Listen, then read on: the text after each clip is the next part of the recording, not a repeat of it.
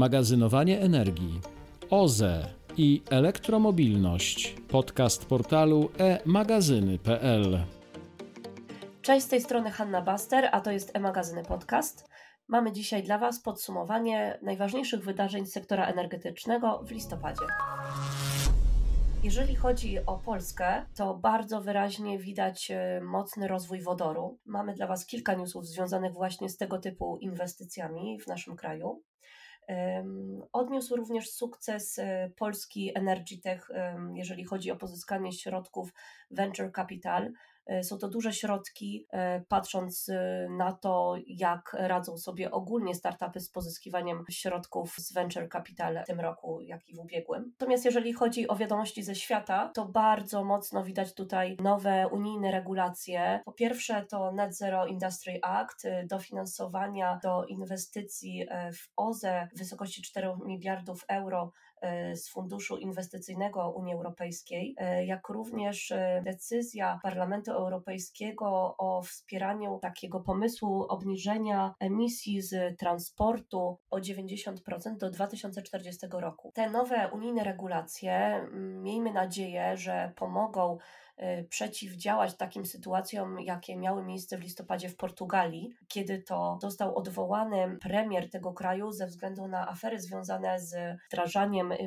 innowacji, instalacji y, wodorowych oraz y, z wydobyciem litu. I koniec listopada to oczywiście również start Międzynarodowego Szczytu Klimatycznego w Zjednoczonych Emiratach Arabskich, ale podsumujemy sobie to wydarzenie już w grudniu, gdy to wydarzenie już się zakończy.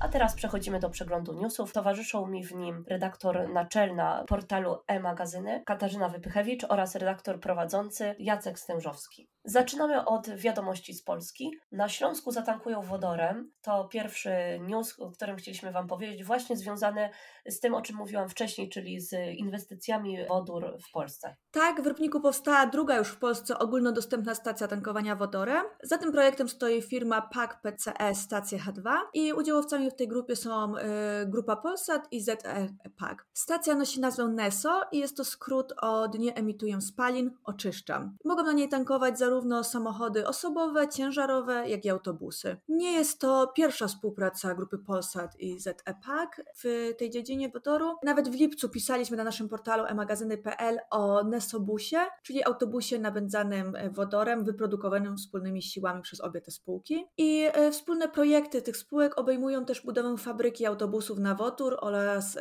elektrolizerni do wytwarzania zielonego wodoru. W Polsce działa obecnie jeszcze jedna stacja ładowania wodorem należąca do sieci stacji NESO i zlokalizowana ona jest w Warszawie, natomiast e, grupa ma tutaj szersze plany i buduje jeszcze cztery takie obiekty w kraju. Będą one we Wrocławiu, Lublinie, Gdyni, Gdańsku. No i plan jest, by powstały już do czerwca przyszłego roku.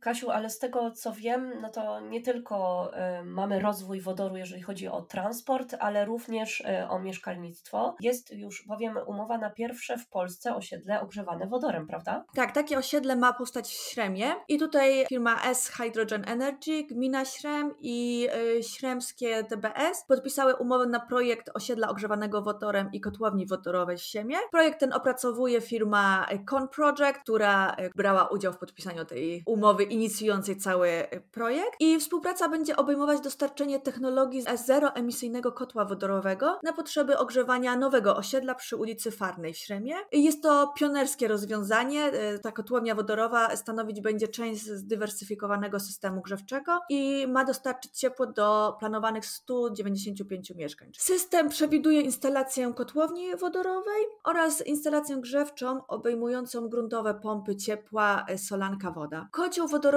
docelowo zostanie wykorzystany na potrzeby inwestycji yy, i będzie pierwszym w pełni ekologicznym urządzeniem grzewczym dedykowanym do aplikacji średniej i dużej skali. I dzięki obiegowi zamkniętemu my będziemy mieli zapewnioną eliminację tlenku węgla, tlenków azotu, tlenku siarki oraz pyłów. I ten układ jest specjalnie zaprojektowany, by umożliwić częściowy recykling i ponowne wykorzystanie wody, która będzie kierowana z powrotem na elektrolizer. W listopadzie dowiedzieliśmy się również e, o bardzo dużej instalacji, e, największej w Polsce instalacji do pozyskiwania energii cieplnej z innego źródła niż wodór. Są to ścieki. Tak, Wrąpa, bo tak się nazywa największa w Polsce instalacja do pozyskiwania energii cieplnej ze ścieków, powstaje we Wrocławiu na terenie przepompowni ścieków Port Południe. W listopadzie, kiedy pisaliśmy y, o Wrąpie, trwały prace podziemne, czyli kluczowe dla, dla takiej inwestycji, ponieważ większa część instalacji będzie się znajdować właśnie pod ziemią. Zakończono budowę ścian szczelinowych sięgających 26 metrów w głąb ziemi ich celem jest zatrzymanie dopływu wód gruntowych. Natomiast na głębokości 13 metrów została wylana warstwa chudego betonu, na której układane były zbrojenia płyty fundamentowej. E, to właśnie tam, na poziomie 13 metrów, znajdą się instalacje do podczyszczania ścieków. To dla Wrocławia przełomowa inwestycja, prawda? Tak, przede wszystkim dlatego, że wrocławski system ciepłowniczy oparty jest w 100% na spalaniu węgla. E, dlatego ten proces dekarbonizacyjny jest konieczny. E, warto zaznaczyć, że w tym procesie oprócz samej zmiany paliw e, bardzo ważne jest wykorzystanie ciepła odpadowego. Znamy takie procesy jak odzyskiwanie ciepła z serwerowni czy procesów produkcyjnych, a Wrocław postawił właśnie na odzyskiwanie ciepła ze ścieków. Dzięki Wrąpie będzie możliwe zmniejszenie produkcji energii cieplnej y, z wykorzystaniem węgla o 364 tysiące gigajuli rocznie. To się przekłada na redukcję emisji niemal 35 tysięcy ton CO2 y, oraz innych y, szkodliwych substancji. Wrocław nie jest pierwszym miastem, które zdecydowało się na tego typu inwestycje. W styczniu bieżącego roku wodociągi warszawskie podpisały umowę z PGNiG Termika, która zakłada współpracę właśnie w zakresie odzysku ciepła ze ścieków i wykorzystania go na potrzeby mieszkańców miasta. Opublikowano w listopadzie raport Transakcje na polskim rynku Y, który jest publikowany co kwartał i pokazuje kondycję rynku venture capital w Polsce. Y, Kasiu, jakie są wnioski z tego raportu? Tak, w tym kwartale y, kilka polskich spółek uzyskało finansowanie powyżej 10 milionów złotych. Do tych spółek należy również jedna z naszej branży, z Energy Tech. Jest to spółka AI Clearing. Tworzyli oni autorskie rozwiązanie oparte na sztucznej inteligencji, które wspomaga i przyspiesza duże procesy budowlane, takie jak wielkoskalowe farmy fotowoltaiczne, koleje, drogi, gazociągi, czy lotniska, nawet instalacje przemysłowe, linie energetyczne, więc tutaj zastosowanie jest bardzo szerokie. No i umożliwia e, ta technologia dokładne śledzenie postępu prac budowlanych w czasie rzeczywistym. Jest to też świetne rozwiązanie dla wielkoskalowych farm solarnych. Wspiera ono farmy już na, na etapie budowy i dzięki tej technologii można łatwiej wykryć anomalia, które się pojawiają na farmie i naprawić je, poprawić wydajność na, na wczesnym etapie. Spółka AI Clearing e, zanotowała w tym roku ośmiokrotny wzrost przychodów, no i Oczywiście okazało się to interesujące dla funduszy. W rundzie A pozyskała prawie 55 milionów złotych. I to stawia ją na drugim miejscu, jeżeli chodzi o wysokość pozyskanych środków e, dla wszystkich polskich startupów w trzecim kwartale 2023 na, na rynku VC.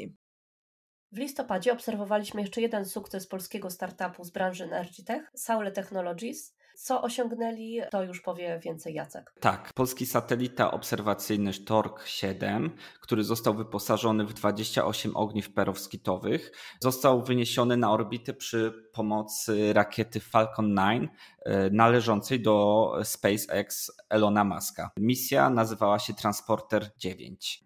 Co perowskity mogą dać przemysłowi kosmicznemu? W przemyśle kosmicznym, tak i w każdym innym, wiele rzeczy sprowadza się do ekonomii.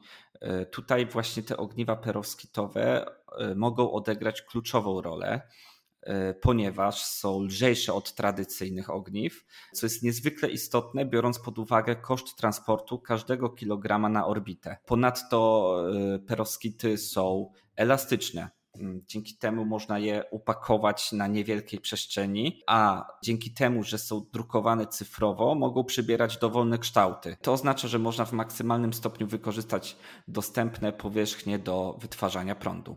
Dodajmy jeszcze, że za skonstruowanie, oprogramowanie, wyniesienie i operację satelity na orbicie odpowiada również polski startup firma Satref. Przechodzimy do wiadomości ze świata. Magazyny energii powstają w Stanach Zjednoczonych jak grzyby po deszczu. O kolejnych rekordach, e, właśnie dotyczących magazynowania energii w Stanach Zjednoczonych, opowie Kasia. Tak, w trzecim kwartale tego roku w Stanach Zjednoczonych łącznie zostało uruchomione 2142 MW mocy i 6227 MWh pojemności wielkoskalowych bateryjnych systemów magazynowania energii. Jest to wzrost o 21% kwartał do kwartału i aż 63% wzrostu rok do roku. Cały ten rok był rekordowy dla wielkoskalowych magazynów energii w Stanach. Łącznie przez e, cały ten okres, przez trzy kwartały 2023 uruchomiono wielkoskalowe magazyny o mocy 4500 MW, podczas gdy w całym zeszłym roku wartość ta wynosiła w tym okresie 4000 e, MW mocy i 12 tysięcy MWh. Liczba e, projektów wielkoskalowych bateryjnych systemów magazynowania energii w Stanach, definiowanych już jako w budowie lub w fazie zaawansowanego rozwoju, wzrosła o 50% rok do roku. Kasiu, jaka Twoim zdaniem może być przyczyna wzrostów rozwoju magazynów energii w Stanach Zjednoczonych? To może być tak zwana ustawa klimatyczna, czyli e, Inflation Reduction Act, e, który ma pomóc w rozbudowaniu sektora prywatnego zorientowanego na OZE. Aż 369 miliardów dolarów w ciągu 10 lat zostanie przeznaczone na zielone projekty, inwestycje w energię odnawialną, termoizolację domów czy zakup samochodów elektrycznych produkowanych w USA no oraz na ograniczenie emisji e, metanu. E, finanse te będą rozdysponowane głównie w formie ulg podatkowych, i Waszyngton szacuje, że pozwoli to na redukcję emisji gazów cieplarnianych o 40% do 2030 roku w stosunku do ich poziomów z 2005 roku. Ze Stanów Zjednoczonych przenosimy się do Europy. Parlament Europejski y, planuje znaczną redukcję emisji w y, transporcie. Jacek powie kilka słów więcej o propozycji Parlamentu Europejskiego. E, tak, Parlament Europejski przyjął nowelizację rozporządzenia dotyczącego redukcji emisji dla pojazdów ciężarowych i autobusów poruszających się po europejskich drogach. To ma przekonać państwa członkowskie do podjęcia działań i przyjęcia trzech poziomów redukcji emisji. Pierwszy to 45% redukcji emisji gazów cieplarnianych od ciężarówek w latach 2030-2034 Drugim poziomem jest 65% e, redukcji emisji w latach 2035 do 2039 i ostatnim poziomem e, jest aż 90% redukcji emisji e, od ciężarówek i autobusów w roku 2040. To chyba dość szybkie i radykalne kroki. E, w tym roku Unia Europejska zadecydowała o nałożeniu zakazu produkcji spalinowych samochodów osobowych i dostawczych od 2035 roku. I po tej decyzji każdy się spodziewał, że że kolejne kroki będą podejmowane właśnie w odniesieniu do ciężarówek i autobusów, ale nikt nie spodziewał się, że nastąpi to w tak krótkim odstępie czasu. Tym bardziej, że właśnie rozwój technologii bezemisyjnych dla ciężarówek jest wciąż w powijakach, a e, ceny na rynku są dość wysokie. Mniej dziwi fakt objęcia dyrektywą autobusów miejskich, ponieważ ten elektryczny transport publiczny e, na dobre już zadomowił się na ulicach europejskich miast. Z Europy przenosimy się na Bliski Wschód, gdzie powstaje największa farma fotowoltaiczna na świecie. E, to kolejny pomysł bogatych krajów arabskich. O tym pomyśle opowie więcej Kasia. E, tak, Emiraty Arabskie uruchomiły farmę słoneczną Al-Darfa i obecnie jest to największa na świecie farma fotowoltaiczna. E, I wydarzenie to miało miejsce zaraz przed szczytem COP28, który właśnie odbywa się w Emiratach. E, ta farma słoneczna ma moc 2 gigawatów, znajduje się ona 35 km od Abu Dhabi i będzie obejmować prawie 4 miliony dwustronnych paneli słonecznych. Zasili ona 200 tysięcy domów i to pozwoli wyeliminować ponad 2,4 miliona ton emisji dwutlenku węgla rocznie. I no, był to ogromny projekt. Y, W trakcie szczytu prac utworzono 4500 miejsc pracy, a panele słoneczne instalowano średnio z szybkością 10 MW dziennie. Po uruchomieniu tego projektu y, zdolność produkcyjna energii słonecznej y, Zjednoczonych Emiratów Arabskich wzrosła do 3,2 GW. No i to na tym się nie kończą ambicje Emiratczyków. Planują oni potroić swoją zdolność do produkcji energii odnawialnej do 14 GW do 2030 roku. W listopadzie opublikowano Net Zero Industry Act, bardzo ważny dokument dla Unii Europejskiej, który może sprawić, że w naszej wspólnocie zaczniemy produkować zdecydowanie więcej instalacji OZE. Więcej na ten temat powie Jacek. Tak, ustawa Net Zero Industry ma zapewnić, że Europa zaspokoi 40% swoich potrzeb w zakresie e, wdrażania czystej energii za pomocą produktów wytwarzanych wewnątrz e, w danym europejskim kraju. Bezpośrednio e, po uchwaleniu tej ustawy Unia Europejska poinformowała, że przeznaczy 4 miliardy euro na właśnie projekty OZE i magazynowania energii. Dotacje będą pochodzić z Unijnego Funduszu Innowacyjnego, który jest finansowany z dochodów z unijnego e, systemu handlu uprawnieniami do emisji. Celem tego systemu jest wyegzekwowanie od emitentów płatności za emisję gazów cieplarnianych. Dofinansowania zostały podzielone na pięć kategorii.